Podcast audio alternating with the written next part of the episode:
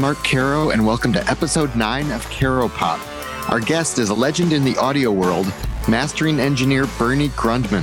Mastering is a term we hear associated with music recordings, but how many of us know what it actually means and how the best ones are done?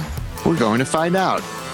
Bernie Grundman has been taking final album mixes and preparing them for release, mastering them, since the late nineteen fifties. In doing so, he has shaped the soundtrack of our lives. You wouldn't think mastering engineers would become celebrities, but they are among audiophiles. People look for the B G in the dead wax of vinyl albums to know that Bernie Grundman was involved. He has mastered some of the greatest and greatest sounding recordings of all time. They include Blue, Court and Spark, and other albums by Joni Mitchell. Help me, I think I'm falling in love again. Big hits from The Carpenters. We've only just begun. That album in the stereo store that's always pulled out to demonstrate how great the system is, Steely Dan's Asia. Asia, when all my time dancing is through, I run to you. Michael Jackson's Off the Wall, Thriller, and the albums that follow.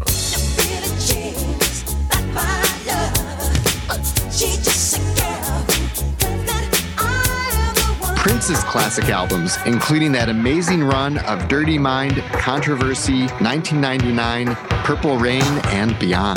This is what it sounds like when doves cry. Supertramp albums such as Breakfast in America. I'm a winner, I'm a sinner, do you want my autograph? Doctor Dre's The Chronic. It's like this and like that and like this and uh, it's like that and like this and like that and uh, it's like this and we ain't got no love for those. So just chill. To the next episode. Outkast's Speaker Box, The Love Below.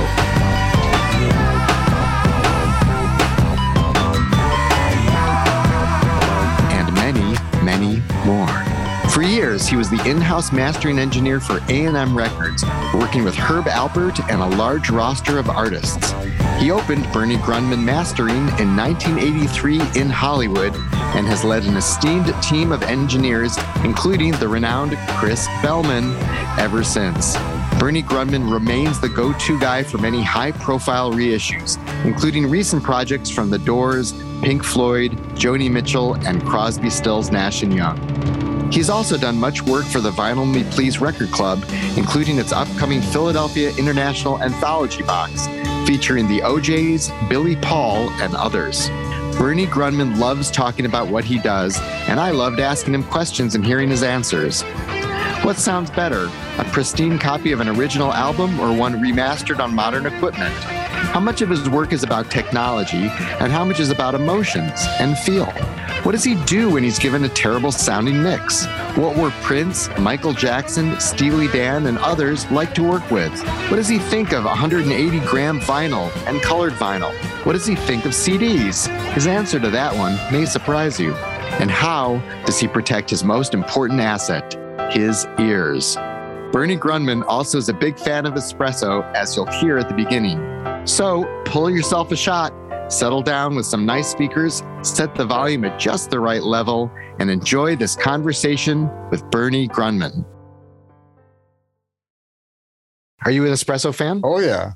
Big time. I like espresso. Uh, my wife and I go to Italy all the time. We both speak Italian, and we, we've been there twenty, twenty-five times. She even lived there before we were married. And uh, so I, I kind of fell in love with uh, Italy and the espresso, but... Uh, So, you know, I have a commercial machine at home and all of that kind of stuff. But but uh, but I'm not I don't overdo it. You know, it's one of those things that you have to be careful of, too. But it's it's it's a, it's a great experience if you have good espresso. And that's what's hard to find. Yeah. See, I don't do espresso at home just because it's never great, like because you have to get the, the the commercial machine, but you also have to get like isn't the grind a big part of that? The, the grind is the most important, I think. Yeah. See. Yeah, so you need a special, really one of those good grinders, and yeah, it, it it's a it's a bit of a thing. But if you're someone like me who's likes to mess around with machinery like disc cutting and so forth, uh, you know, I, I get along really well with machines and and anything like that.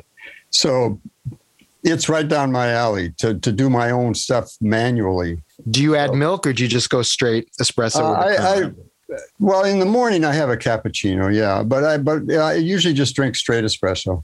If it's a good bean, if it's really a, a, a high quality Italian espresso, uh, it's great. Uh, if if it's done right, uh, just without anything in it. My experience has, was was when I was in Italy, and when I was in uh, France for that matter too. The espressos there are less kind of astringent or something than they are here, and I tend to just drink them straight.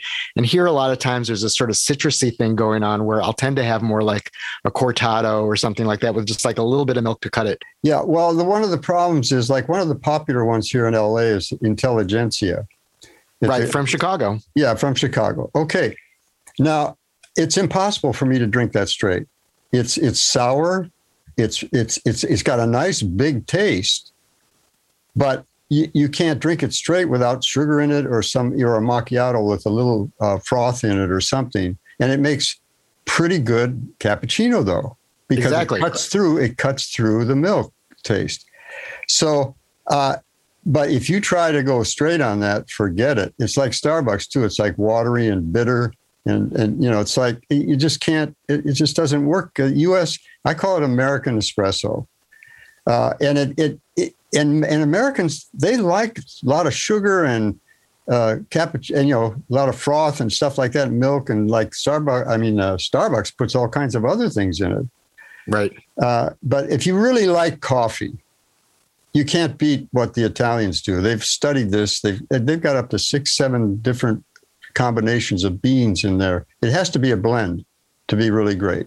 And they they have up to I've I've, I've been on the websites and stuff, and they have all these different types. Allow them to have four, five, six different beans. They might be all Arabica, but they're all from all these different places in the world, which it makes it makes them all t- taste a little different. When they and they refine this whole thing by combining these beans. But aside from that, there is uh, the other thing I do, you know, it's a, kind of a sideline because I've been, it's kind of like a sideline now because I've been doing it for fifty-five years. So you're a mastering engineer. You're creating um, the, the master, the lacquer that, that these records are all going to be pressed from. And, and what you're getting when to do this is you're getting a, a final mix of an album. And and it's it's on tape, presumably, if it's if it's sort of like if we're talking about sort of back in the seventies, now it's, you know, maybe a digital file. Um, and then you're so you're taking that and you're creating this other thing that's going to be able to be mass produced. Um, in, in in simple, for people who don't know what mastering is, what does that mean? Okay, well, yeah, our goal is uh, is to try to um, connect with it. With whatever we're working on, we're trying to connect with the music for one thing. And like Bruce Swedien always said, who's one of the greatest engineers ever, he said, you know, we're really here to serve serve the music. What we're really trying to do, the outcome is, is we want this music to connect as best it can to the listener. We want to get that emotional message across to the listener. And we want to help it do that if we can. If we feel that there's something we can do that gets a, a, a it's it's more immediate, it's a better connection. Uh, but the that's the a whole difficulty of this business is that in mastering, you're working on all kinds of different kinds of music. It can be Hawaiian music, it can be polka music. And in my seminars, I talk about this all the time because, you know, the problem is you have to be able to open yourself up emotionally and connect with whatever you're working on so that you, when you start turning knobs and doing things, you have to know if you're making a, a, a more immediate and better emotional connection with that music. So now you come into this thing is you can't be prejudiced. And of course, you know, and you have to be careful because, you know, when I was a a teenager and when I was nineteen, I even had, had an after hours jazz club because I'm an old bebop jazz person and classical person. Really, that's my whole background and the stuff that I'm, I'm I like the most. But there's a lot of people like that in the music industry that admire all these great players that do jazz. But uh, and and of course, I was a bit of a snob when I was a teenager. You know, when I was, you know, I was, I was this beatnik type guy. And, uh, and of course, you know, when you're a teenager, you know everything. So you have to, you have to finally get humbled in a way. And I began to realize after I was in it for a while, when I finally got into the mainstream of mastering, that I was, I was having to really spend time with any of these projects, ones that I wasn't even aware of. But the thing is, what, what happens is, is you realize that, you know, it all has a place, and it, it all is the same thing in a way. It, everybody has their different point of view. Uh, like I said, it could be polka music, but it's it's it's still expressing that artist's emotional feeling. We all have the same emotions, so there's no reason why, unless you're prejudiced, you can't connect with anything and get an idea of what might what what could you do to actually make it even a bigger experience. And when and, and when the, this recording sounds like, eh, I'm going to send it to you and you're going to remaster it. And then it's going to sound like it's going to be like, it's going to put, you're going to put B G in the dead wax and it'll be, you know, on Discogs for four hundred dollars. Yeah. Well, you know, uh, the, the problem with uh, all of this stuff is, you know, I mean, I've been involved with a lot of really great sounding uh, recordings. And of course, the object is, is to do justice for it and try to get to the public what we hear.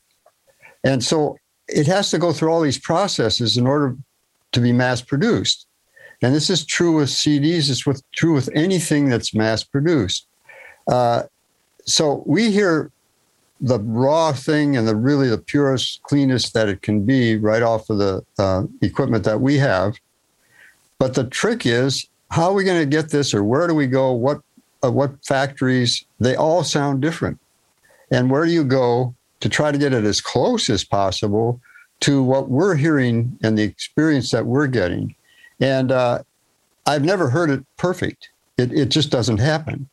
And and the, the goal, especially for a pressing, and at this end of it too, at the final end of it, the goal of, of coming uh, to mastering it for mass production, doing a master that's going to be replicated thousands of times, uh, requires a lot of specialized equipment. We build all of our own equipment here, and uh, we we compare it to what other people have. We compare it to what we used to have, maybe if we're improving ours. It, and, it, and it comes down to this other aspect, and that is, it doesn't matter what the uh, specifications say on all of this equipment.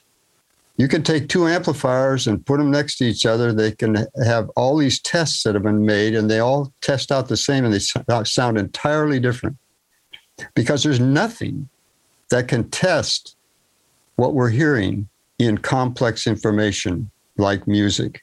There's nothing. Only thing that's going to tell you how good it is or how close it is to the original or whatever are your ears. That's the only way. There's no other way. You can get an idea of what a, a, a line amp or a, a tape machine or whatever, uh, of how it checks out distortion-wise, but it, nothing can tell you what happens when there's a complex signal like music, which is extremely complex. It's full of a lot of little subtleties, like especially with acoustical instruments where you have little resonances and overtones and things that are part of the instrument and part of the richness and the and the and the identification of the instrument. And some, you might get the basic frequencies, but you might not get all of those trailing ones that that enrich the instrument, which happens all the time. And you can I, you can make a mistake by thinking that it, it, it's more detailed. Yeah, but it's only the primary frequencies. And this is what happens with a lot of processing that goes on. A lot of digital stuff actually sounds a little more detailed than if you put something on on digital that was originally analog and it has all this richness. You put it on digital, it has less of it. So, and it sounds clearer. And you're and you, you first you intellectually say, "Oh gosh, boy, this is really clear, clean."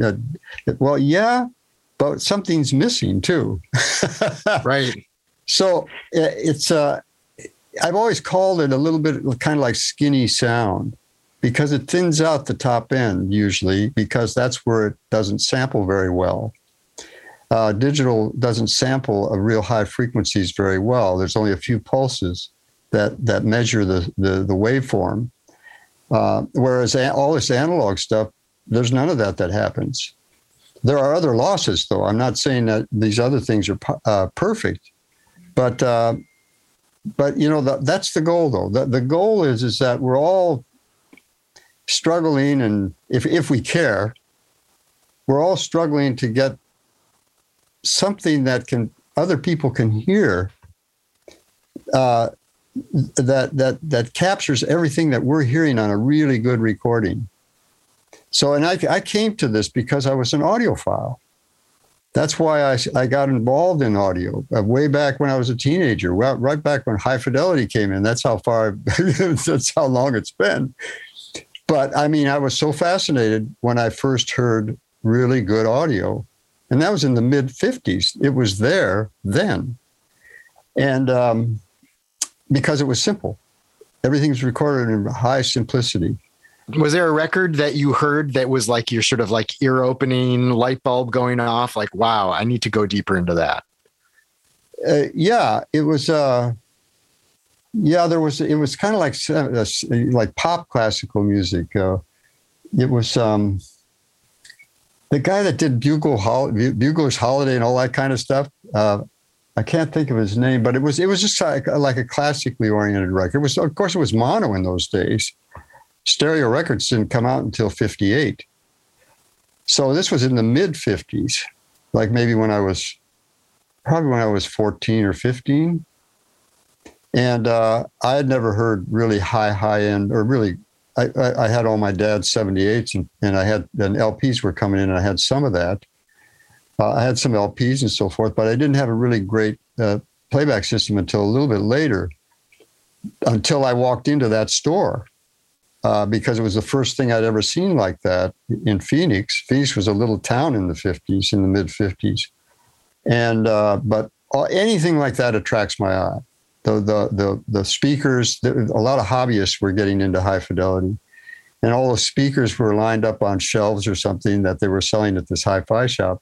And they had unfinished cabinets, or you could, you know, do your own finishing of the cabinets, or you could put it together, or you could buy a finished system. And I walked in there, and the guy that ran the store, I'm this kid, right? You know, and I'm like drooling over all this equipment, though. And and he says, "Hey, do you want to hear this? Uh, uh, oh, it's Leroy Anderson was the composer. Leroy Anderson made a lot of pop classical things, and so it was a it was a Leroy Anderson uh, uh, recording. Anyway."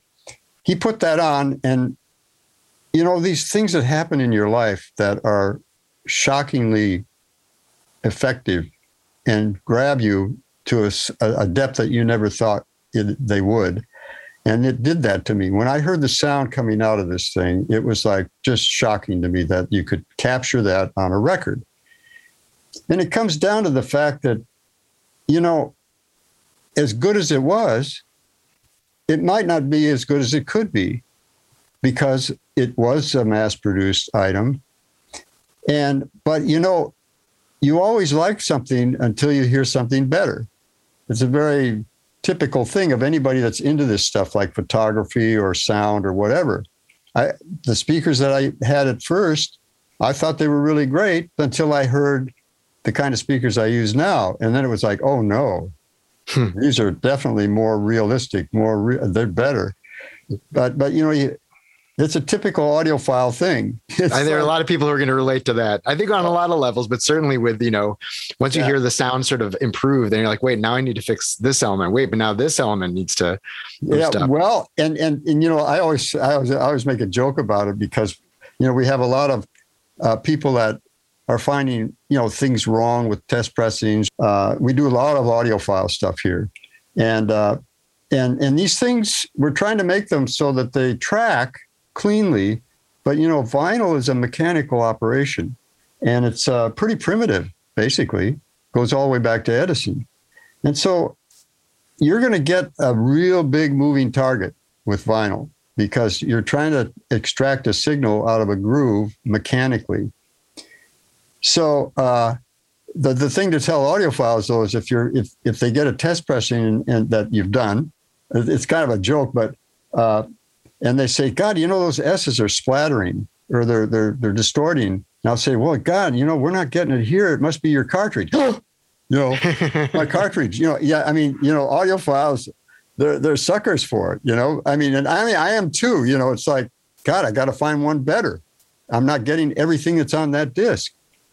That's why we're going to forty-five R P M sometimes on these audiophile versions, because the faster it goes, the better, because the signal is all spread out. It's all, you have to remember, you have to think of it as a, a groove that's moving past the playback stylus. And if, if these little indentations that are high frequencies in the groove walls are spread apart more, then the cartridge is going to track it better. It's going to be more faithful, the tracking. Because, and if you think about it on vinyl, uh, the, the uh, disc is actually changing speed. It could be forty-five, it could be thirty-three, but the linear speed is changing. It's going a fourth the speed when you get toward to the label hmm. compared to the outer edge. So that's why records always sound better the first cut. So uh, the first cut, if you just take your playback and play, uh, just drop it in the middle of the first tune and then move it all the way to the inside cut, you'll hear a difference in quality because you can't even reproduce the high end as well in there because the signal is so minute in the groove wall that the edge of the playback stylus won't fit in all the way. So uh, on the outer edge, it will. But, you know, the, the playback stylus has to be a little bigger than what we're cutting with, than the, the diamond shaped or the the sharp edge of the cutting tool. So uh, so the faster, the better. But, of course, we can't go to like seventy-eight. You won't get any time on it. But, but forty-fives uh, can sound really... really pretty good, but we still, you know, the problem with vinyl is, is that it has limitations. Now, people don't like to hear that, but it just does. And um, you you can put signals in there that you can't play back. You can't track it. So uh, you have to be aware of that. With digital, with C Ds and so forth, uh, it is kind of what, whatever you're sending in, you kind of get, except you have that little thumbprint of what digital sounds like. It has it has a sound of its own because there's a certain amount of processing that goes into the signal. But the kind of distortions you hear on discs usually aren't there on C Ds. Uh, so uh, and, and almost any C D player will play it fairly well. But you take an Urban Outfitters one hundred dollars record player, you're not going to get good sound. You're not going to get those S's tracking clean, those cymbal crashes, those... and on the inside cuts and stuff. In fact, you almost might be cutting a new disc when you're playing it because that playback stylus is, it's mechanical. Remember, it's physical. It's in the groove. It's if you have much weight on that stylus, you're going to be, it's going to hurt that record. And, and pretty soon, it's going to wipe off a lot of the top end and the cleanness of it.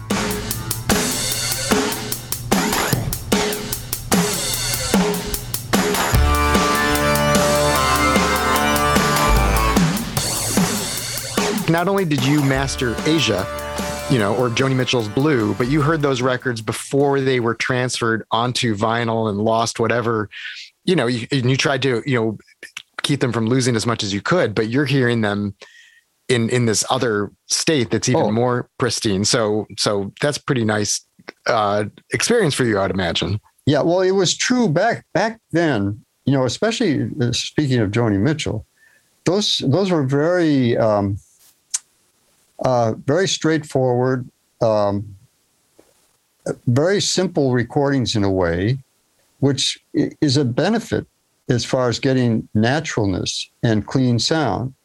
Um, there wasn't a lot of processing that went on. I mean, uh, and because there aren't many, there's not a lot of instrumentation or anything, you could practically go to direct to two track or direct to mono or whatever you're doing.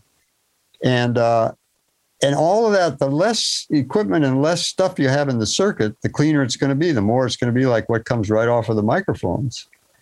And the microphones are pretty good, you know, especially those, I mean, the ones that are that were popular back then are still popular now, but they're like twenty thousand dollars a piece, you know, if you want to get a good one, like some of those old Neumanns or old A K Gs or any any of those that everybody really likes.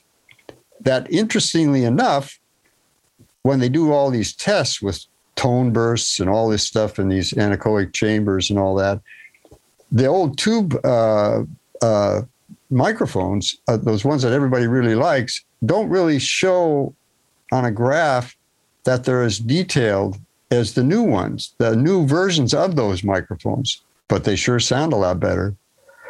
So, so there's a lot of a lot of uh, mysterious stuff that goes on here.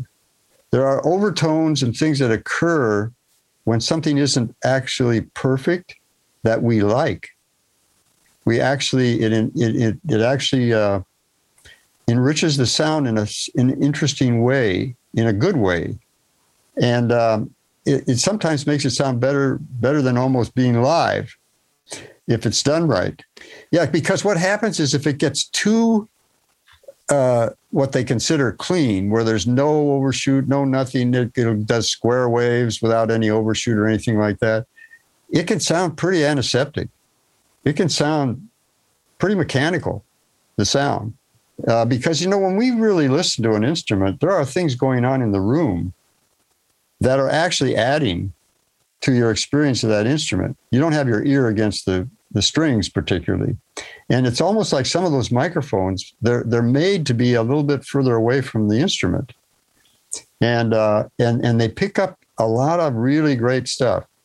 Uh, so it, it's uh, another one, another album. Let me say one other album too that I noticed that really got me b- buying a lot of, uh, of of this company's records. Those were Contemporary Records. Now, Contemporary Records did the Art Pepper Meets the Rhythm section, Sonny Rollins' Way Out West, did a lot of very famous albums still to this day that are popular with audiophiles. They're still considered some of the best recordings ever made. And they were done in the in the fifties, in the late fifties. But they were done real simple, direct to two track, and all the um, a, a very few things in the signal path. So, uh, so they, they, they, and they hold up really well today, but, but that's the kind of recording where it's all about the music though. You know, it's not, I mean, pop music, there's, there are compromises because you're manufacturing stuff with all kinds of different elements that you're, so you have to have all these tracks and all these other things. And this all adds up to being a little less natural and less clean. So, uh, I, I think a lot of people, um, respond. I mean, you need, you, it's like two areas of, of this whole business of audio. Um, and pop music, it's not all about quality. It's about a certain other experience that people want. It's almost like a different art form. It's like, uh, it, it's kind of manufactured a little bit in the studio because you've got all these little sounds and things that you want to put in. You want to add this, you want to add that. It's not all happening all together a lot of times. And it's all added later. And it's like, it's kind of like built by the producer, a lot of that stuff. And so, uh, but all of that adds up to less quality because you've got all these channels and stuff. I mean, some of these things have seventy channels, and that's a lot of electronics that you're putting into this uh, uh, uh, recording and the mix. And as good as the boards are, have become, uh, you still, when you load it up with all of this electronics, you're going to hear something that's not quite as natural. Can you think of an example of a an album that you heard and just loved so much that you thought, oh, I can't be objective with this one, and B, one that you hated so much that you thought, I just don't know what to do with this? Well, there have been some that I didn't know what to do with, but some of them that I didn't know what to do with were so poorly recorded and so full of distortion that I really couldn't do anything. And I actually had to send it back. I haven't done that very often, but I've actually had to send it back to the the engineer, and I said, look, can't you uh, take another shot at this, you know, and, and, and see if you can clean it up a little bit. And because you've overdone it here and overdone, you're clipping it, you're doing this, you're doing that. Uh, I think it'll be a better experience. I try to convince him of that, but I, I, you know, I have to have my opinions as well. And that's why I kind of like the interface with the artist or the producer, because I can take it in the wrong direction myself. I can make it more aggressive than they wanted it. I have to get an idea of what what are they looking for? What what and that's my job then, is to give them something that's going to improve what they were going after. And so uh, so we're really all trying to get to the same place. We're all tra- we're all trying to help each other. The mixer does, I do. We're all trying to make this thing the best example of this tune, of this music, of, of the, and the best feeling from it. The best message is, is being accessed easily by the listener. And, and of course, the producer and the artist probably know more than anyone about it, of course. Uh, and, and just like anything else, there's almost nobody that I've ever heard of that's ever been able to record and mix something and get it exactly the way they wanted it. It, it, uh, there's always anything creative like that. You never get everything that you were looking for when you started out. So that we're trying to at least advance it closer to what they were, their ideal was. They had an ideal when they started out. It's like my wife's a painter, and uh, and it's the same thing. You have this blank canvas, and you're this time I'm going to do the, the most famous painting in the world. Well, you know, when you get into it, you start to run into various things that you thought you could do that you can't do, that don't, don't work, and this and that. And the same thing happens in audio. It's very complex, all of these tracks and things that people are trying to put together.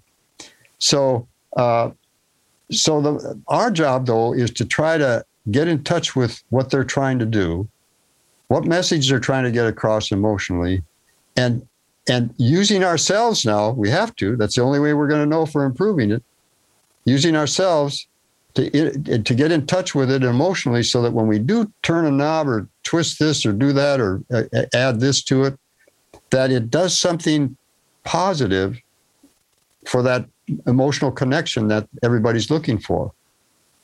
So you worked on Steely Dan's Asia, which is the standard, go into a stereo, you know, high fidelity store, and that's the record they put on to, you know, show you how wonderful the speakers sound.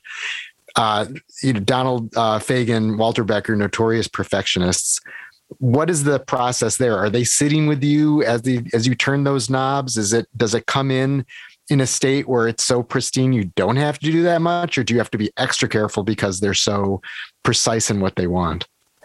Well, um, on that particular project, I mean, it was obvious from the start that it was recorded well and mixed well, um, but I didn't think it was really balanced well in the spectrum. Uh, it, they really had a lot of bass on it, and they were using a small speaker, and um, and they were using a speaker that's really, it was a new uh, German speaker that they had picked up, and they wanted to hear it on that. That's what that's what they I think they mixed it on that, and they heard it on that. And the speaker that I had was a, a British speaker, and I still use the the. Tannoy speakers, British speakers. So, because I'd worked with them a while and I'd made test discs and people have taken them around, and, and I get feedback, and I kind of know then I get a pretty good idea of what it should sound like on those speakers. And uh, so I put the tape on and I was playing it, and I thought, you know, I told them, I says, look, I can't, um, I can't relate to your speakers. Uh, everything sounds good. Uh, the bass is tight. The, the top end is detailed. All of this, I says, you know, I don't know whether this is a good idea to listen on these speakers, because I don't know whether they're really going to tell me what I need to know to get it to sound good on most players, on a lot of other players and so forth. And the interesting thing that happens is, so I did all the equalization on my speakers. Now, the interesting thing is, when you have a speaker that's creating more detail than it's actually there and so forth, punchier bottom and all this stuff, because of the way it's designed and the way it it has, I think it was uh, it had its own power system and so forth. I don't know, to make it really accurate. That's nice. But after I got through with it, I'd done equalization and so forth, but it still sounded good on theirs. But now it sounded way better on mine, because mine are extremely neutral. They don't give you anything. If it's not a good recording, it sounds terrible. And it's the same way here at my studio. If it's a good recording, they come to life. And that's what I'm trying to get in these things. I want these things to take you somewhere. I want these things to attract you. I want the sound, whatever sound I come up with on any of these projects, I want it to be a sound that moves people somewhere, takes them to this special place where that music resides. And it's, I call it an environment. And all the good mixers, are, the best mixers are that way. They create a space and an environment that takes you in to this special place where you can get more intimate with the music. And uh, that's a that's not easy to do. Did they hear the wisdom of your your uh, approach, or was there a lot of back and forth there? Uh, I think they just kind of let me do what I wanted to, and then they took a test disc, uh, and I don't think I had to do any follow-up. I don't remember it being that complicated because it was basically a very good recording. Right. Uh, it just it, it just needed to be um, balanced a little better. I have this with hip hop guys too, if I get them, because they they you know they love bass, they, and it's nice in the studio. You might be able to get away with it with speakers that can handle bass, uh, but the problem is, and they'll say, "Oh, don't." And I I try to like make it a little more detailed, the bass a little tighter, and so forth, uh, because I know that when it gets out there, a lot of speakers won't handle it. And when they won't handle it, they, they're still moving, though. They're trying to handle it, and they distort. And I'll tell them, I'll say, hey, you know, if I don't uh, tighten up this bottom a little bit, you won't be able to turn up your boombox. And they'll call me back the next day and say, yeah, you're right. The speakers are flapping all over the place. I can't, you know, and it messes up the sound. So there are all these little things that you learn, and it's from feedback from clients, too. You know, it's not that I just figured it all out, but it's through the years and experience with all these different kinds of music, uh, that's how you learn. One of my questions I was going to ask you is, is, is, is whether there's a more most common sort of mistake in your mind uh, when the material is being remastered or uh, remixed. And my guess would have been that it would be too much bass. Well, not on old stuff. Because, see, uh, cutting systems couldn't handle a lot of bottom in the past. So when you get really old recordings, fifties and sixties and even into the seventies, the computers on the lathes were not, there, in fact, there were, for a while there, there were only very primitive computers on the cutting systems. And so you couldn't put a lot of bottom on. Uh, and you couldn't put a lot of stereo on uh, in the bottom, especially phase shift and so forth, because that, that creates a vertical cut. So you had to do a lot of protections. They knew this ahead of time, uh, the mixers, and and they weren't really as uh, heavy-handed until we got into things like uh, the Brothers Johnson, or we got into Thriller. When we got into there, we were actually pushing the envelope. Uh, the computer still was not. It was better, but it, it, it, we we took a lot of chances with Thriller and with uh, Off the Wall with Michael. Because that had a, quite a bit of punch and bottom. But that's when it really started to get uh, stronger for discs, for vinyl. Uh, way back in the fifties and sixties and stuff, it, it, and I, I'll, I'll do some remastering on some of these recordings, and, the, and you can see the engineer put a big filter in it on both the top end and the bottom end, because the cartridges couldn't handle top end then. Also, it would, they would distort. Uh, and then you couldn't cut too loud because the cartridges, again, could not handle the dynamics and so forth. So there were a lot of limitations that were, it might not have been in the tape, but on, in the disc master, it showed up because they wanted to make it track well on all the players. So there were a lot of adjustments that were done to make it track better. Now that means also though, a loss of quality or a loss of certain areas of the frequency spectrum, especially on the high end and so forth. If, if, If if you couldn't track it cleanly, they would have to either have less top end, filter it out, or something like that. So that that happened a lot in the old recordings. And right. So we found out later that, boy, when you just play these things without any of that stuff in there, right off the tape, it's fantastic. That's why a lot of these uh, archival things are are popular. But so, there are all these vinyl re- re-releases um, where there are albums that were, you, you, A, you have your albums that were analog. So you have your, like your, your A A A, which is what everyone, you know, wants to see on there, that it was, you know, analog from start to finish. And you've gone back uh, and done these analog, you know, re, you know, redos of them. And then you have ones where it was originally recorded in analog, but they've made a digital copy and then gone back to put it on vinyl again. So like, I think the new, the new Beatles stuff is, is that, for instance, whereas the mono box was A A A. And then you have, so I guess the question is, is, is the, the introduction of digital anywhere in the process, does that make it worse? Like, do you need to have it A A A, or are there, you know, scenarios in which you're like, no, it's good to have that digital step in there? Uh, well, if it's done right, see that the, one of the problems is, is it depends on the processors, the A to Ds and the D to As. And I mean, they all sound different. They all sound, some sound more natural than others. Uh, you know, it's really, I've heard some good digital recordings. You know, that's not that I don't like digital. It's it, it can be quite good if you're careful about the equipment you're using. That signal path is so important. Um, there can be like a digital recording of something that actually has deteriorated a bit, the, the master tape. Because uh, some of the master tapes uh, seem to lose some of their quality over the years when they're like thirty years old, forty, and they'd been maybe transferred to digital way back just as a, an archival thing or just to protect them. And uh, and sometimes uh, that that that is okay. Uh, but of course, no matter what you're doing, you're never going to get the same quality of the original. Uh, there's no way you can make a copy of anything and have it come out exactly like the original. It, it, it's I've never heard it.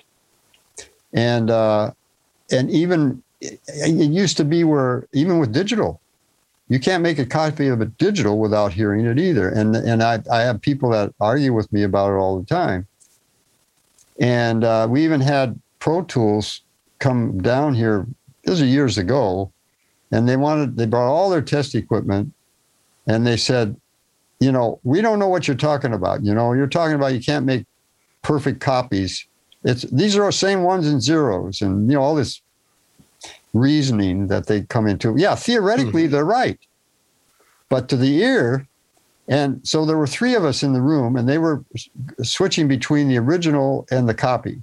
And we picked the copy every time. And the guy was going crazy because he didn't notice it, but we could hear it. And and he says, I don't know what you guys are hearing, but there's something going on here.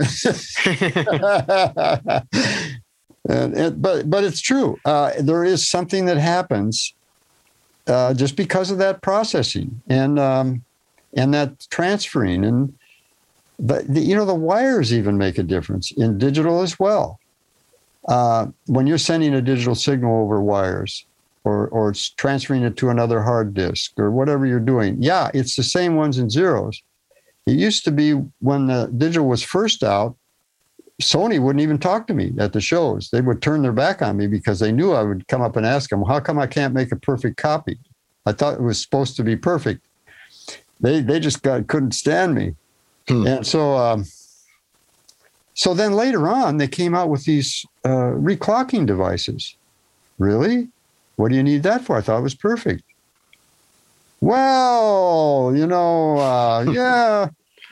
Yeah, so, you know, it's just the same old story. You know, it's like, you, it's it's it's nice to know that it should do something. But if it doesn't, you've got to remind these people that, hey, you're not there yet. It's not perfect yet. I mean, the only thing I'm trying to point out is that they're not done. You know, you don't right. have something that's perfect. It's not really there. And, but that's okay. It has a lot of flexibility. You can do all this editing. You can do this. You can do that. That's great. But you still have to do work on the quality and trying to maintain the quality all the way to the end product. Uh, do you think a digital recording still sounds better if you transfer it back to vinyl in the end instead of leaving it on a C D or another digital format? No, I don't agree with that. Because, yes, I know what they're looking for. They think that if they can just go analog, that it's going to have that old classic, really nice, warm analog sound that's a little less Uh, edgy in a sense. And and that's kind of true. If you transfer any digital signal to analog, usually because of it's a little slower analog, the, the rise time and so forth.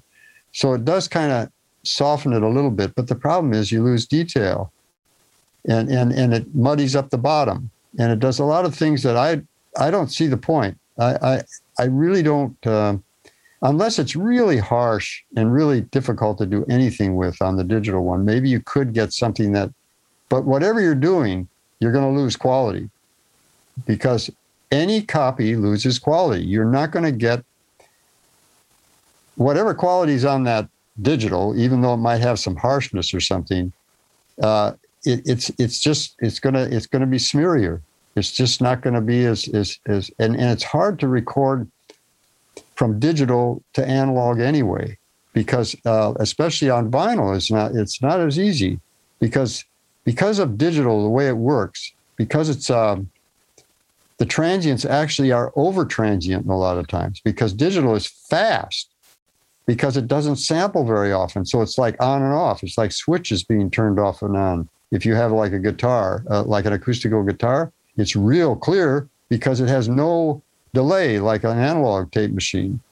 Uh, uh, you hit that note, that real transient on a guitar, say an acoustical guitar, and on an analog machine, because of what I was saying about the heads and stuff, is it doesn't, the signal isn't immediate, or it doesn't have the rise time that the instrument actually has. It's a little bit slower.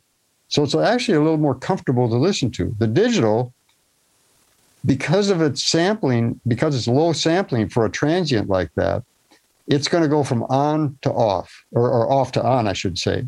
So when that pluck of that guitar goes, it's going to be a straight line. It's not going to be, a, be like even like the instrument, which has a little bit of a rise time. So what's going to happen is it's going to sound, sound ultra clear, almost like almost unnaturally clear. It'll sound like switches being turned off and on, snaps. So that can be impressive in a way, intellectually. Uh, so... Uh, There, there's really a, a difference there that sometimes might even help.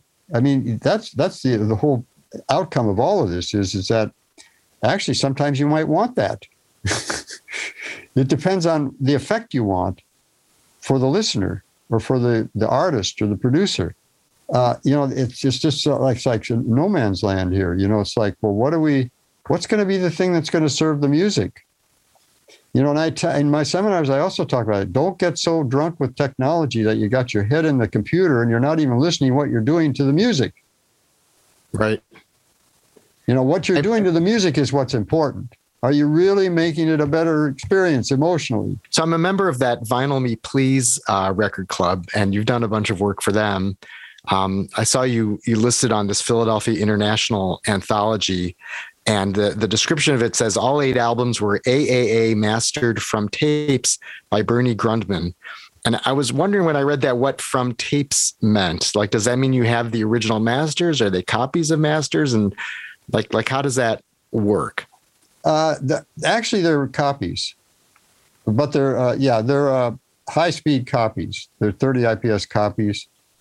And uh, I'm not sure whether all of them were that way. You see, because they, they get whatever they can get, but they don't want to. They never. They don't really switch it to digital though, because a lot of companies do that. They'll send us digital files made from the analog tapes, because a lot of these companies now won't let their original analog tapes out there. You know, because they're they're getting delicate maybe, or they think they're going to get lost. Because because when we got into all this archival stuff, they found that a lot of the tapes they couldn't even find. And so now a lot of the record companies won't won't release them. And so they make copies. But a lot of times they'll send us a digital file made from the tape. But not on Vinyl Me Please. Those were all analog. So how so how do those sound like? Can can the work you're doing on that, and I'm sure that it's, you know, you've got a lot of, you know, technology and knowledge of, you know, two thousand twenty-one, can you make those recordings sound better than the versions that came out in like seventy-two, seventy-three, seventy-five? Uh, well, you know, it's in, that's an interesting project that you, now that you mentioned that, um, you know, a lot of these tapes, I, you know, I don't, I don't really know what the original sounded like. I just did what I thought was going to work. Now, what I found out with these tapes, though, is that when they transferred them, those were Dolby A, the first Dolby system ever made, uh, a noise reduction system. And um, uh, it, it's kind of gets starts getting critical about how you align everything to make it decode properly. And the thing is, I don't know what it was, but uh, if I use the Dolby A system, and we have one that's hot rodded and everything, and it's it's better than the original ones. It was kind of interesting. I didn't use the Dolby A the way it normally is used. I I made it decode less than it wanted to re- decode, so that that would put more life into the sound, make it much more uh, alive. I like to have a little life in things, right? And and and it was kind of dead sounding if you had the Dolby in, because yeah, it, it can do that uh, on some of these old Dolby tapes. And and I find myself uh, fooling around with the, the Dolby and how it decodes, because the Dolby A you can do that. With the newer, the the one that came after that, the Dolby S R, you can't do that. You have to leave it the way it was recorded and then try to do it with equalization. But fortunately, with the Dolby A was simple enough to where you could like, you could kind of mess with it and and and and actually use it almost like an equalizer. And that's what I did on most of those from what I recall. And I, I really feel we got a nice airy, big soundstage because of that. It'll be interesting to hear it because, yeah, I've picked up a few of those. It actually sort of piqued my interest in, in that. And I picked up a few of the originals and thought at some point I'll have to hear, you know, when these come out, you know, if there's any sort of A B comparison, just, you know, what you're, you know, what you've done now. Um, I mean, Joni Mitchell's an artist who you worked on at the time, and then you've been involved. And uh, Chris Bellman, your, your colleague, you guys have been involved in sort of re-releasing those. In that case, you, when you, when you really know the, the master, you know, recordings and the original stuff so well, will these new versions sound better than a pristine original, or is it different, or like what's the what's the aim there? Yeah, you know, I'm I'm. It's really hard to say because uh, it is a whole. I mean, so we don't have the same signal path that we had back then. We don't even have the same cutting amplifier. Uh, so I would I would say that some things are going to be better and some things might not be. You know what I mean? It's like uh, sometimes even if the older system was not quite as clean in certain ways, it might have added something that, like I was saying, like just like those microphones. I don't even remember. I don't have a, I didn't compare it to any copy. I just tried to make it balanced. I tried to do the least amount of processing and, and equalization, and I tried to use the, my cleanest signal path that I have. And I, it should be every bit as clean or cleaner than the original. But, you know, we there is some deterioration that I I, I really hear in a lot of these old tapes. I, I you know, because it, remember, it's it's it's like a representation magnetically on the tape, on the oxide. Right. And certain tapes actually kind of demagnetize themselves a little bit because uh, of all these particles that are magnetized in a certain way. And uh, it's possible that, uh, like I said, some of these things I've actually shut the Dolby off because there's some losses there that uh, you can't get back with the, you have to almost like not use noise reduction, because uh, it's become kind of muffled and kind of dull. And uh, it, it, a fast way of getting that back is to fool around with uh, how you're feeding this, uh, the Dolby system. Uh, other than that, you use equalization. And that's why our equalizers, we build equalizers ourselves.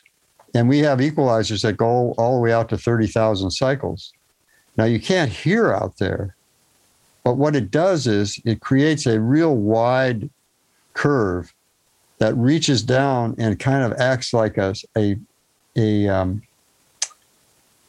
a, a controllable uh, tone control, in a sense, just like on your sound system that you have the, a very basic sound system, the treble control is wide and it just opens up the whole thing. And this one, though, we start out way at thirty thousand cycles and we can come all the way down. We've got thirty-six frequencies and we can come all the way down and, and keep reaching down, reaching down, reaching down until we hit the mid-range or whatever we're doing. But we can kind of tailor it in such a way that we can create a sound stage that you might not, you wouldn't be able to get otherwise. That's why we built these equalizers this way, because a lot of what gets lost are those subtle overtones and those uh, reverbs and things like that.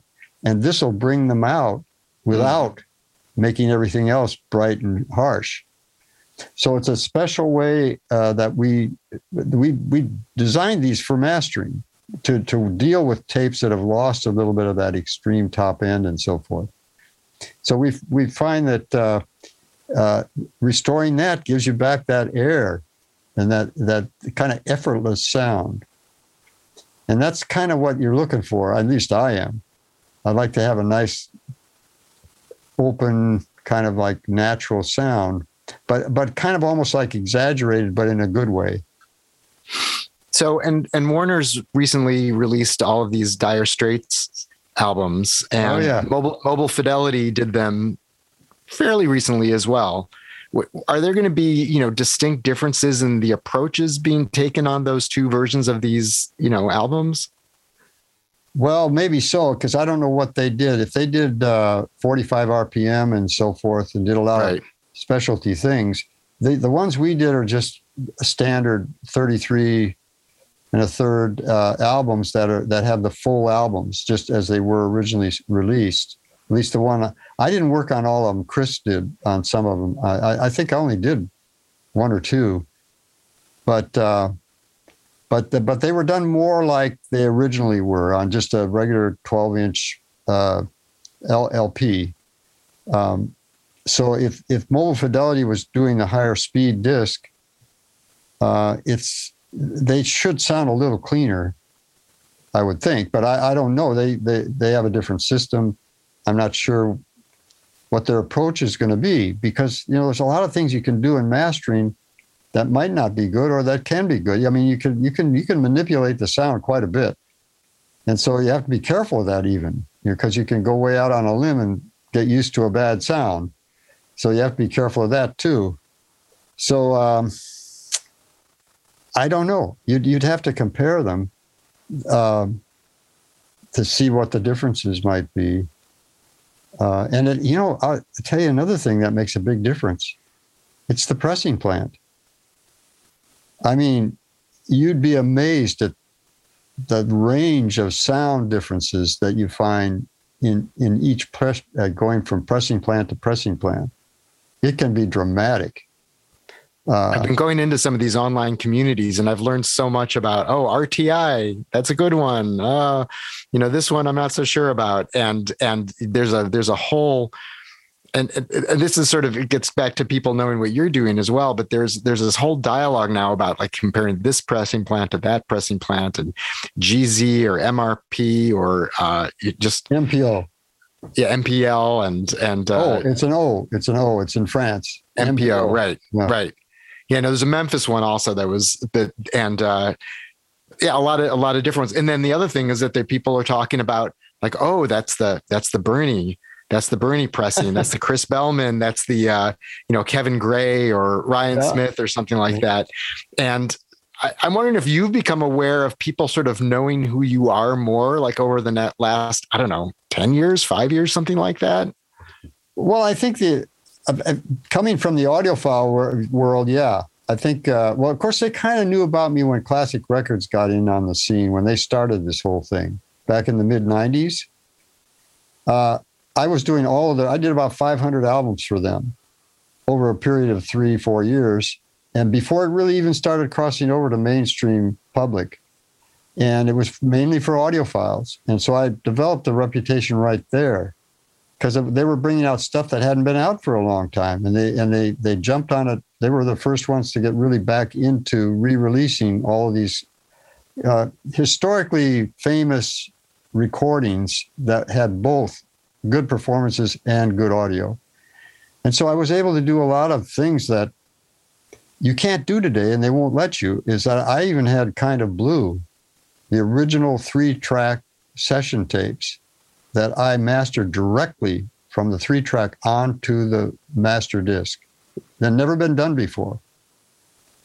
And I, I mixed it myself and put my own reverb on, which was the same kind of reverb that they used, because we have three of those uh, reverb units, German reverb units, that they used all through the fifties and sixties. And so I was able to uh, compare it to what they were doing, but they mixed it down, and that's all people that only heard the regular, just the two-track uh, mix down that Columbia did. And I was able to get, the, uh, Hobson was able to get the original three tracks that had never been assembled. I had to assemble them into album form and uh, E Q it the way I felt would work and add the reverb and and, and mix it the way I, I was comparing it to the, the one that was out on the market. I didn't want to change it a lot. I just wanted to have the same kind of balance between the three channels. But uh, that's just been re-released from the same metal parts at uh, Acoustic Sounds. They just released it. Um, it cleaned up all the parts, all the mothers, and all that stuff. We're, we're able to, and they were in good shape. And uh, they have repressed it. I think they've pressed about twenty-five thousand of those. And I think they're pretty much sold out. That was the one that you did. Yeah, but it, well, it's the same metal. I, I never, I you know, th- those were mastered way back in the mid nineties. Right. I didn't have anything to do with this new release, except that I did what made that the Mothers. So uh, it's funny how that can happen. But because uh, he bought all that stuff from from uh, Classic Records. He bought their presses. He bought all of the metal, you know, that, that they, they had been using at R T I. So, uh, yeah, it's interesting what goes on in the background with all this stuff. That's why, I mean, look, we, we send sometimes to more than one plant because they're trying to get production. And you'd be amazed at sometimes the difference between one plant and another plant. I mean, they all have bad days, but there are some that are exceptionally good all the time, almost all the time. But it's really, it's very hard to make a disc that's perfect. It almost never happens. I was going to say, I looked at the dead wax of my um, Joni Mitchell, and it has the B G in there, and I guess it's from the Terre Haute plant as opposed to the Pittman plant. And I don't know which one's supposed to be better or anything, but I find it interesting that people know, like, this is, these albums were printed at this plant or this plant, and people keep track of that. Uh, well, yeah, no, they were different. Uh, the, the Pittman, uh, Terre Haute, and Santa Maria. They had a plant right. in Santa Maria, but most of them came out of Pittman and Terre Haute. Uh, you know, I don't, I never compared them. You know, I'll tell you, I've always been so busy. I almost never get to hear the test pressings. I just, I get a pressing, but I'll take it home, and I don't have anything to compare to. But uh, in fact, I almost don't have time to listen to anything at home for, and that's, that's why I'm, I'm kind of complaining these days. I'm saying, God, I want to spend more time just hanging out in my listening room at home. I, I think one of the things that can vex, you know, someone uh, who's really into the music, because you end up buying these like multiple copies of albums that you own, and you're like, well, are these new Pink Floyd ones better than the ones that I have? Is it, do I need to replace it? Is it different? And like, like, like how do you sort of figure out like which ones are the, like, which is the one you should own, so you're not buying like eight copies of the same record? I only collect jazz records. You know, I'm, I'm I really am a bebop jazz person, and uh, or classical, but classical is a little difficult because, you know, uh, vinyl invariably has maybe little random noises here and there, and it's kind of distracting for classical because classical has so many quiet passages. I'd rather listen to C Ds a lot of times with classical because they're just quiet all the time, and you don't lose your uh, concentration when you're involved in it. but uh, But the uh, but a lot of my record uh, records, yeah, they're all jazz records. That's what I listen to at home, or I listen to C Ds, because, you know, I really feel that, and I, I know a lot of people think it's old technology in a way, and it is now, but, uh, you know, there's a whole generation of people that never really experienced, uh, they've, they've only been streaming and and listening to iTunes. And they really have never really spent much time with C Ds. And C Ds, you know, were improved through the years. As time went on, they got better and better and better. And even though they're a little, little bit lower sampling rate, it's linear digital. It's not compressed digital. So I would say the best all-around format is a C D. Hmm. Because a C D is versatile. It's small. It has all the information that the L P has, has the booklet, has everybody that was involved. You can play it anywhere. You can play it at the beach. You can play it. You can't do that with vinyl. So as good as it can be, vinyl can be really great, but C Ds are actually more consistent. Now, they're consistently a little less quality than the best vinyl, but you're going to have to pay fifty dollars for a vinyl audiophile quality record. So I would only buy, if I'm not a regular buyer, of course, I can get them free, but I would rather, if I had the money, I mean, I, I would still, I wouldn't be as concerned about buying an audiophile version of a record that really isn't a great recording. And that happens. You know, I, I only want the one that, if it's a great recording and, I, and, I, and, I, and, I, and it's worth it because of the sound being so spectacular, that's fine. But it, it, I usually buy for the music. I want I want the music. And, and uh, I mean, I even like Fats Waller. And that's out of the forties. It's not great quality, but boy, talk about an interesting player. Or Art Tatum, things like that. So, you know, uh, I, I, I don't. I, I think you have to be careful about getting too carried away with sound quality because, you know, right. If you only think about sound quality, a lot of this stuff that these guys put out that are marveling about how great this sax sound is, and how great this, the music is crap a lot of times. It's just not good music, but it sounds great. Well, it's funny because it, it is a trap where I'll go on these, you know, like, I don't know, Reddit or Facebook group or something like that. And, and people will be going, oh, this new, you know, hard to get, you know, audiophile recording is so fantastic. And I'll be like, yeah, I never liked that group though. And I'll be thinking, yeah. oh, I should get that and play it because it sounds so great. But I'm like, I don't like those songs. I don't like that band. And it's not even that it's bad. It's just sort of like some things are your cup of tea, cup of tea more than others. And it'll well, be something where I'm like, yeah, I just, I don't know that I'm going to listen to that record. Yeah. Well, my primary interest is, is the music really. I mean, I'm an audiophile, yes, but I mean, I, I really, it has to be good music. And and it's interesting because when I was, when we were doing all these reissues with uh, Hobson on Classic Records in the nineties, uh, we would get, uh, he would always have a copy of the original. And he'd say, boy, this one is really rare. And it would be a very famous jazz artist that's well-known, that's made a lot of great records and so forth, but this one is really rare. You know, they, they're paying one thousand dollars for these and blah, blah, blah, blah, and I'm going to reissue it. And I would put it up there, and it wasn't very good. In other words, these were not great performances by that artist. These were not the definitive ones, the ones that really put them on the map. They were they were okay, but that's the reason why they didn't sell well. That's why they why why that's they why they're rare. rare. Yeah, that's why they're rare. And I'm going, well, why do I want that? You know, I don't want it just because it's rare. I had a guy come in and look at some of my collection, uh, some of them that we were reissuing anyway, and I was going to sell him these original ones. He was more concerned about the jacket rather than the, the disc itself. I mean, I thought, oh, really? Oh, yeah, collectors, boy, they'll go crazy over this. Look at this. It's just like got it out of the store. Well, you know, uh, yeah, that's a whole other, you know, certain collectors that... Well, this one was done at the first plant that they pressed it at, and then uh, for Prestige, and then this one was done at the one over in Long Island or something. I don't know. You know, it's like, oh, well, okay. Uh, but t- to me, I don't collect things for those reasons. Yeah, I'm with you. Uh, just because also, it's rare. Yeah, something will be marked down fifteen bucks because the sp- seam is split on the cover, and I'm like, is a record played? No, and I'm like, oh, that sounds good to me. It's just yeah, going right. you know, as, as, you know, if if if it's if it's marked down because the first so- song is unplayable, and I like the first song, forget it. But if it's just that, you know, there's a little bit of roughly stuff on the seam or the inner sleeve, I'm like, yeah, that's okay. Yeah, exactly. Now I feel the same way because, and and that's why the only reason I said C Ds are okay is that. Uh, they're they're very they have what I want, because as a collector of jazz records, you want that particular period of their recording. I mean, that the whole recording, where they were at that time in their life.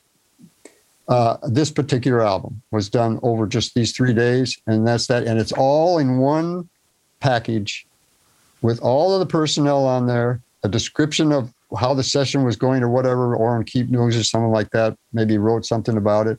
But but you have the whole thing that the album had, that the vinyl had, except it's small, but you do have all of that. And and it's not expensive. And you have the music, and it's reasonably well done usually, uh, uh, because they're done from those old analog tapes, a lot of them. So, uh, n- and not that I don't like records, but it's records, you know, uh, hmm. they, you know, you got to get a good pressing. You got to get, I mean, it, it's, a, it's a headache.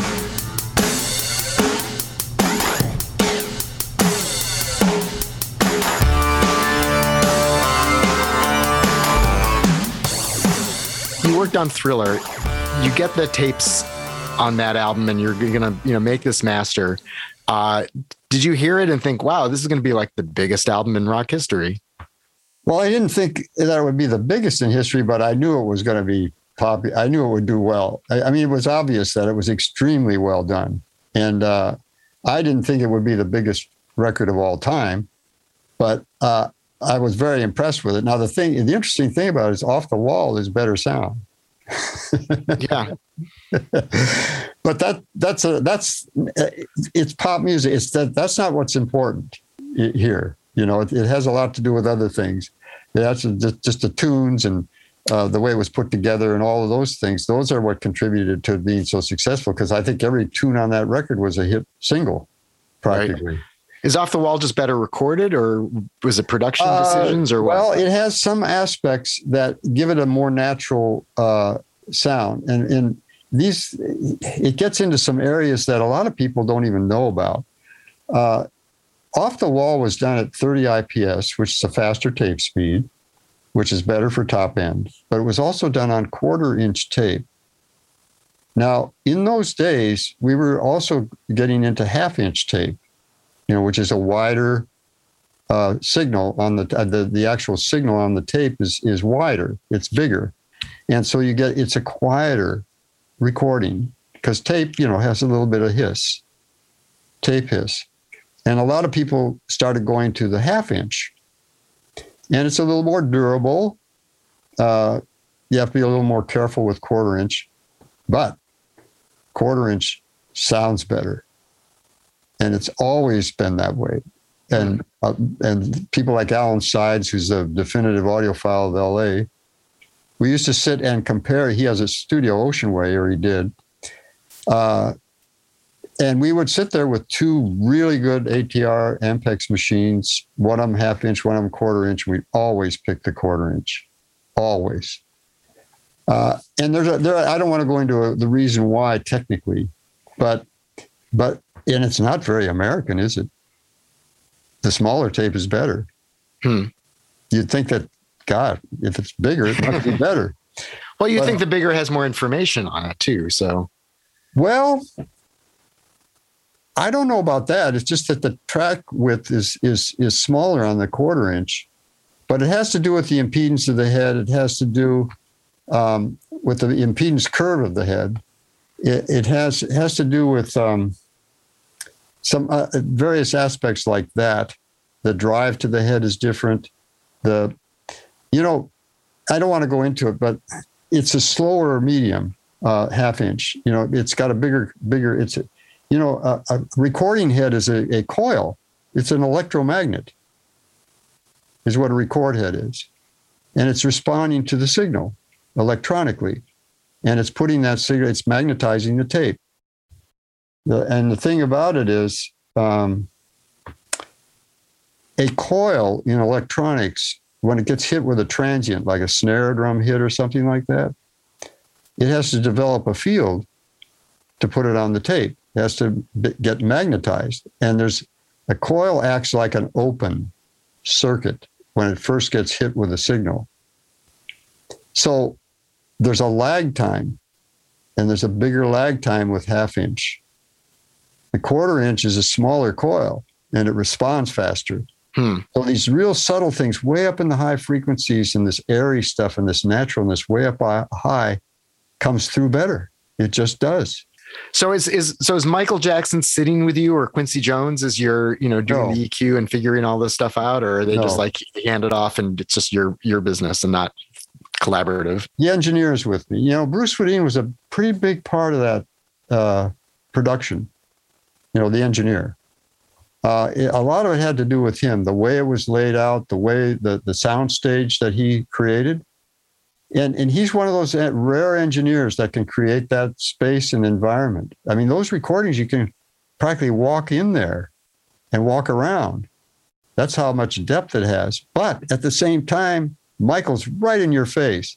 That's not easy to do because reverb and echo tends to wash things out and make it sound less present. But he gets both. And that's what's fascinating about his recordings. Uh, it's just... they're just there. I mean, I don't have to do much work for him. And Steely Dan's good too. Those were good recordings. They they they created this soundstage that you could just walk around in. But I never saw Quincy or uh, Michael. Later on, in some of the later albums, Michael would come in and they would have to do little adjustments and stuff. But he would rather take a test and go home and listen to it there on a speaker that he knew. Uh, and then maybe have comments. But he really didn't, uh, he wasn't so hands-on in mastering. And uh, Swedien, maybe a little bit, but no, actually, I, mean, I think Thriller, I think I just did that myself. But it was so good. I was just trying to capture what was there, right, do it right. justice.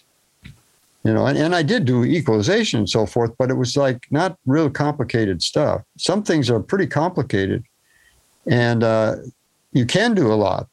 I can transform some of these recordings, some of them. It depends on the recording, it depends on what's there, what hasn't been lost, but that that I can get back. And then you got Prince also, right? And, yeah, and Prince. Sort of leading up around the same time, you know, between the, in that Off the Wall to Thriller window, you have Dirty Mind and Controversy in nineteen ninety-nine and then Purple Rain, which is after Thriller, but just all yeah. kind of in the same. Is he, is he also just handing it off, or is he sitting in there uh, telling you what he wants? Prince... you know, didn't really like L A. He didn't like the uh, record business or the music business. He didn't like people telling him what he should be doing, what he should, you know, to, to be, a, you know, because a lot of these A and R departments are trying to get you to do certain things that they think are going to be successful. And Prince, you know, if you know Prince and you've followed him all these years, you know that he wants, he obviously wants to do things his way. Sure. And so he would, he might come in. Uh, and I, I started with him even on the first album that didn't wasn't a big hit. And all he wanted to do was go through it, but but he let me do what I wanted to do. And uh, and then he would take a reference disc and go back to Minnesota and and listen to it there. But he he couldn't wait to get out of L A. You know, he he would just, and he was very quiet. He was very withdrawn always. He was, you'd never believe it, but he would sit in the corner and he wouldn't say anything. And he might just say something like, well, uh, maybe that one needs a little more bass. And that's about all he would say to me. And I'd go, well, okay, let's try it. I think it had a lot to do, especially from the start, with that monitor system that I had that nobody else could relate to. They wouldn't know what to say, because I'd get people that would come in and say, is that my recording? And I'd say, well, don't worry, you know, just take it easy and wait until you get a reference disc and all of that. And then they'd think I was like a, a, a genius or something, because they'd take it home and it'd be great. But I, I might not have done much. But what they heard on my speakers, they, they were worried. Did you think those Prince albums were very well recorded? Yeah, they were good. You know, they were well recorded. Uh, they weren't quite as impressive as, as some of the stuff that Swedien does. On Michael, I think I think those, uh, but no, Prince was Prince really had a good ear, uh, except that, you know, he wasn't always on. He he sometimes even came up with mixes that were distorted. Uh, they just weren't as clean as they could be, because he was. In fact, some of them came out lopsided. They were hotter on the right channel than on the left channel, because he was sitting way over on the right side of the console. when he was mixing it, because he liked, and what I understand, he liked to mix without looking at meters or anything. You know, he just he almost like playing the console. Uh, and so I would have to correct for, you know, I'd have to straighten out the the center and and so forth. I'd have to do some various things like that. And sometimes he'd be overloading the tape machine or overloading the uh, the signal path. And and there would be a little bits of distortion and stuff, but it didn't, he was okay with that. You know, it didn't necessarily bother him as much as some engineers. But, you know, the thing is, all of those records, the first maybe five out, four or five albums, they were they were so good. And they felt so good. That's one thing that Prince could do. He could just a great feel in some of those things with Sheila E. and all of the, that that that group. Uh, of course, being an old bebop jazz guy, that's what I would respond to. It's just like the first three Quincy ones with Michael. Those are the best feeling ones, as far as I'm concerned, rhythmically. The other ones got into this new thing of just slamming the snare drum as hard as you can to make it feel good. And that's not what makes things feel good. It's impressive, but it's not, it's not, it's the old adage, you know, like it doesn't swing necessarily, but it's exciting. So if you fast forward to then like Outkast, um, you know, like there's the Speaker Box, Love Below yeah. Yeah. album is, so that, I assume that's recorded on digital technology. Um, I don't know, but uh, is is that uh, is working on something like that? Is is there is it a different landscape, or is it still, you know, in the realm of what you're familiar with doing by the time you do that record? Uh, well, I don't know. Digital wasn't uh, that difficult to adapt to. Um, you still use we still use all the same equipment basically to do the equalization, because we haven't found anything digital that we really think gives it a natural, you know, a nice, comfortable sound. Uh, but uh, I think that album was done, I think that was analog. Hmm. Yeah, I, I, I believe so. Yeah, a lot of those were still analog. I mean, I still have a lot of people that do analog. Um, but uh, I think, yeah, I think uh, Outkast was analog.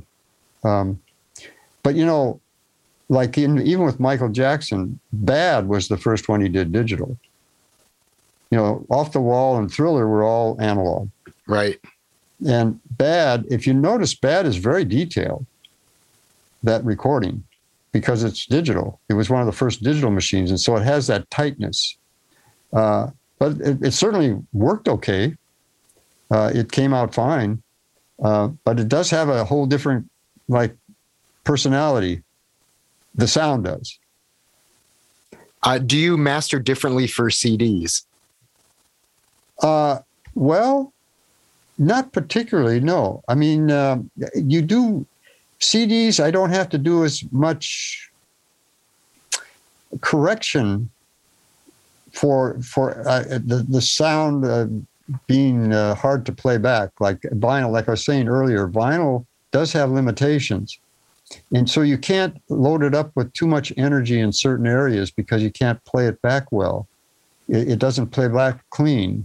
And you also have to think about the quality of it as it goes toward the label, because because everything gets less clean when you get toward the label. So you have to be careful about not loading it up with too much energy, uh, especially as it goes toward the label. And and and no record player plays it as well toward the label as on the outer side, like I was saying earlier. So, uh, yeah, there are a lot more things you have to worry about with vinyl. Uh, digital, whatever you hear on the monitors, you're pretty much going to get, except it will be a little maybe edgier or whatever, like digital does. But it's just kind of there. Uh, you don't have the limitations. It's just kind of a, a, it's just like a sound personality, but it's not a, it's, it's, it's, it's not the kind of distortion that you would notice on a disc, because a disc would splatter and, and smear, and uh, you would hear a, a real, uh, what you're used to when it comes to distortion. With a digital distortion, if you ever get to that point when they're done too loud or something, it only has one limitation, and that's peak level. So digital, if you exceed the peak level ability of the equipment, it clips. it doesn't clip in the same way in, in analog.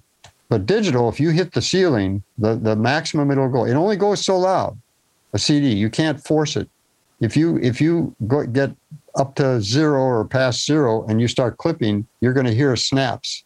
You're going to hear actual distortion on the digital then.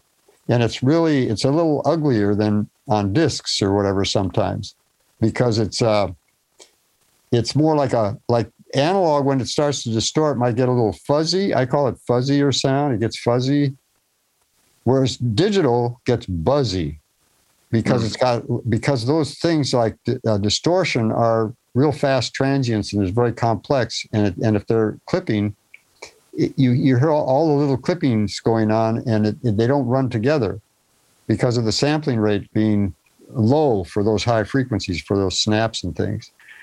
So uh, you end up with this kind of like uh, static almost. Uh, it's because it, you can almost count the little snaps when it's hitting, hitting in the ceiling and uh, clipping.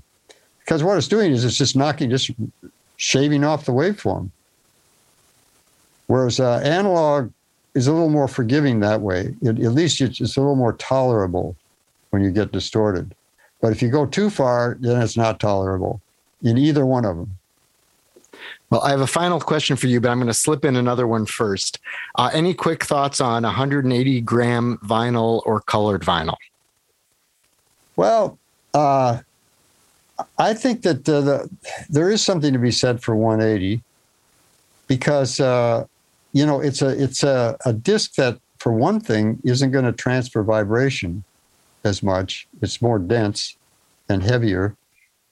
Uh, and a lot of times you actually get a form of feedback if your turntable is anywhere near the speakers. And you, I, I, it seems to me that you get a little less of that with a, uh, a heavier record, like one eighty gram. And also they come out flatter. Uh, The the one forties, the old-fashioned ones, if you recall, a lot of those albums, you'd pull them out of the jacket and they were warped, and the outer edge would be, be bouncing around, your cartridge would be bouncing around. It doesn't happen as much, I don't think, with one, one eighties. But I usually only see the test pressings nowadays. So I, I But no, they, they, they should be, they are a little better. Uh, I, I think um, they stay flatter. They... Um, So any of that up and down stuff that your playback uh, disc, you know, your playback on the outer edge, especially, which is hard to form, uh, would would would interfere with the quality of the sound too. Uh, in fact, if it's warped enough and your cartridge can follow it, you'll actually get a, a, a actual wow in it. It's uh, this the tone won't be steady. So. Uh, Because you have to think about that. It's all pretty mechanical with uh, vinyl. Uh, and, and that's why you can line up ten cartridges and they'll all sound different. Right. Uh, you know, and if you, if you, maybe if you spend twenty thousand dollars on one of those really expensive moving coils, you might be able to get more of that top end out of the groove. But, uh, you know, most people, that it's an expensive thing. I don't know whether you saw it. It was in the New Yorker. There was a funny ad, a funny cartoon, and it showed this guy explaining to his friend uh, his system, and he, there was this big audio system with speakers and amplifier and turntable and all. And he said, "You know, gosh, you know, the thing that really drew me to vinyl was the inconvenience and the expense." I think a lot of people would relate to that also. I was going to say, and then the colored vinyl, does it make any difference, you think? Well, they say that actually it used to be where colored vinyl was actually noisier. But now they're telling me, and I don't, like I said, I don't, I don't take them home as much. They're telling me that actually these special ones that they're making now are, are pretty clear. They're, they're almost transparent. Uh, but they sound good. They sound clean, quiet. So, I, I mean, things have happened that I'm not even aware of, at least the ones that are coming out. We're getting test pressings on the Steely Dan stuff. Uh, they look pretty good. Uh, so uh, I, I don't know if there's a big difference anymore between the two. I mean, it used to be where, for some reason, the carbon black that they put into the vinyl, because vinyl isn't naturally black. It's it's clear. And they put this carbon black in, and it used to be where that it actually made it a little quieter uh, than it's just raw vinyl without any color in it. And, and now when you put color in it, uh, unfortunately, a lot of the plants that made color vinyl were not good plants anyway. And so you get the wrong impression that the, since all the colored ones were coming out of these people that specialized in color vinyl, but the plant wasn't that good, you begin to think it's maybe it's the color. But it, it, it, I, it, so I really don't have a definitive answer on that now, especially because of what they're doing. They're making a lot of colored vinyl here and there, and oh, uh, a lot of it, yeah, yeah. So I, you know, and I, I'm so busy just making the masters that I, I never, I, I, I get a spot check here and there. I get a test pressing, but it's kind of hard to tell on that. Because I, I get a lot of, I don't, they usually don't send me the colored version when they send me a test pressing. A lot of times they don't. They they have a machine that they run for just tests, and it just has black vinyl in it. So I uh, sometimes I don't even know what it's going to be like when it gets on the market. All right, my final question is, what do you do to protect those ears of yours? Do you do you go to loud concerts? Do you have these special earplugs you got to put in to make sure you're not going to get any ringing? Because that's a it's a precious instrument there in your head. Yeah, well, I learned that when I first got in the business, because uh, you know, I first my first job in Hollywood was at Contemporary Records, my idol. That's that that label. I worked there for two years before I went to A and M, and uh, we were doing. Uh, Mostly catalog work, keeping up the catalog, remastering, because they wear out. Things wear out. Mothers do and stampers do. And uh, you know, the guy that distributed a lot of different uh, record companies and so forth had a little recording studio upstairs in, in his warehouse. And he was trying to get into making recordings and trying to make it that way, too. So I started moonlighting in there, uh, mixing and uh, doing recordings. And what I discovered right away in a very short time was that everybody in the mix room, in order to make them feel maybe that their recording was or their performance was better than it was, always wanted to listen loud. And uh, I, I, I was kind of shy of that too. They would want to go loud, and I would I would play it for them. But a- after a while, I got the I, I got to thinking. I thought, you know, I'm not going to last long in this business if I keep doing mixing and listening to music that loud, because my left ear was already starting to act a little funny. It would close down when I would listen really loud. It would just seem to be something happening there. I thought, forget this.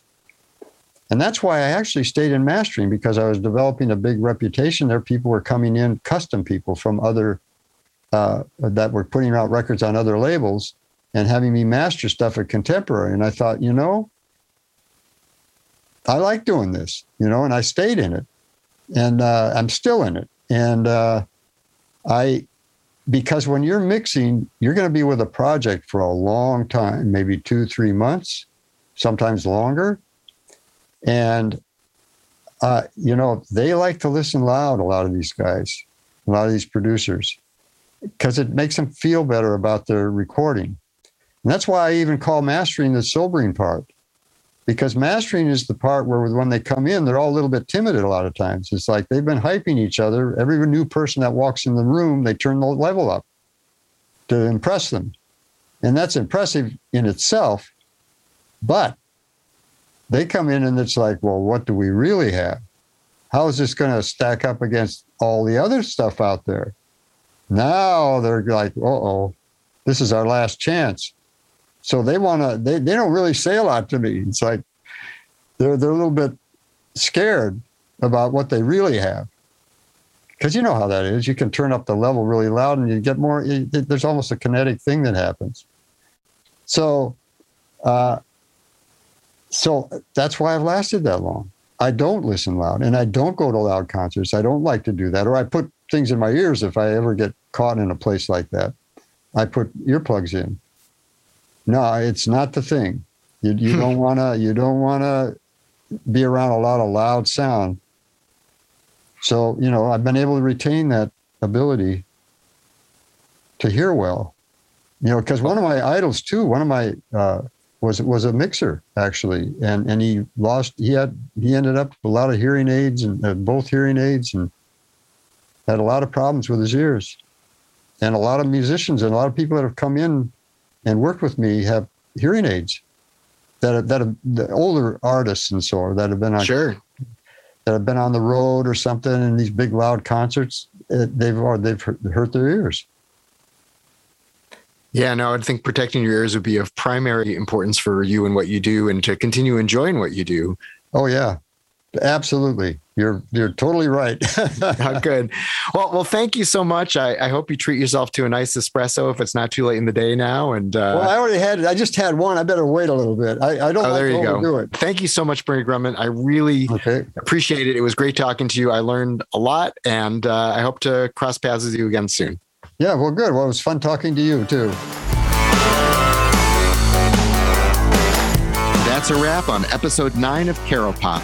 Thanks again to Bernie Grundman for being so generous with his time and insights while expanding our understanding of how he makes music sound so great. Bernie Grundman Mastering remains busy out in Hollywood, so look and listen for their works.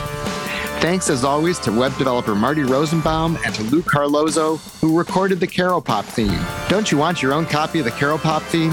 Let me know, and I'll see what I can do about it.